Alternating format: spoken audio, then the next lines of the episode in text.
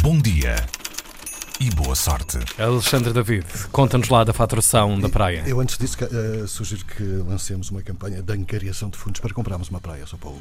Ok, vamos fazê-lo. bem. Sim, Sim. sim. Com Mas muito muito- calhau. mas muito Com muito longe. calhau e longe, sim. Muito sim. longe. E piranhas lá e coisas Depois vão assim. dizer, ah, estás- depois quando chegar às férias de verão, é ligar-me a dizer, ah, estás aí, vou, vou Amigo, passar, não irei é? a passar agora aqui Amigo. no Pacífico. Muito Bora. bem, digamos que já não é propriamente uma grande novidade, já é mesmo uma tendência que ganha cada vez mais força. Para tentar controlar o delírio turístico dos últimos anos, as autoridades locais vão colocando cada vez mais entraves no acesso a zonas que atraem muita gente. No caso concreto de hoje, falo de uma praia na Sardanha, chama-se Pelosa, consta que é uma beldade, e vai passar a ter reservado direito de admissão. Não vai ser necessário propriamente um dress code, mas vai ser preciso pagar 4 euros para lá entrar.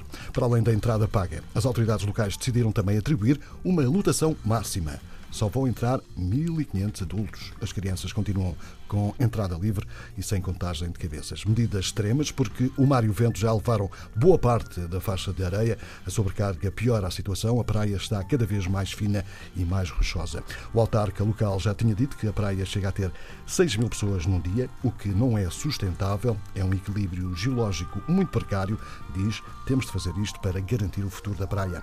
Após vários estudos, a decisão foi tomada pelas autoridades para entrar em vigor no próximo verão. Como dizem, para já com caráter experimental, a praia já tinha um plano SOS desde há algum tempo, com regras que têm sido implementadas noutras praias da região. Tem passadeiras de madeira para proteger as dunas, é obrigatório o uso de esteiras, não são autorizados vendedores, é proibido fumar, sabonetes ou detergentes e é obrigatório limpar os pés à saída da praia nos espaços criados para o efeito. Olha, estou a ver Portanto- imagens da praia Uhum. e de facto tem um aspecto ah, muito apetecível. Espera aí, vou a água é completamente transparente, ah, é linda e eu, eu devo é um dizer que eu já estive no pra- numa praia destas em Itália Uhum. ah, e só que as fotografias que tu vês no Google são sempre muito bonitas porque são Obviamente, sempre sim. muito espaçosas e Uhum. nunca está ninguém e tu vês a água super cristalina sem uma com uma, no máximo uma ou duas pessoas lá dentro mas eu já estive numa praia exatamente assim com a água super transparente, transparente e cristalina muito apetecível só que ah, a menos de 20 centímetros tens outra pessoa e a menos de 20 tens outra e outra Uhum. e outra e outra e outra aquilo parece uma folha do onde está o Wally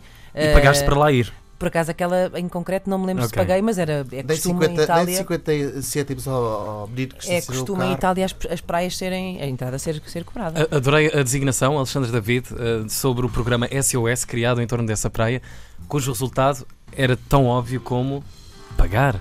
Um SOS para pagar. E limpar os pés, limpar os pés Uhum. à saída e à entrada. Ah, vamos aos Açores, por favor. Hum, não digas isso que é para continuar E boa sorte. Há lugar para todos.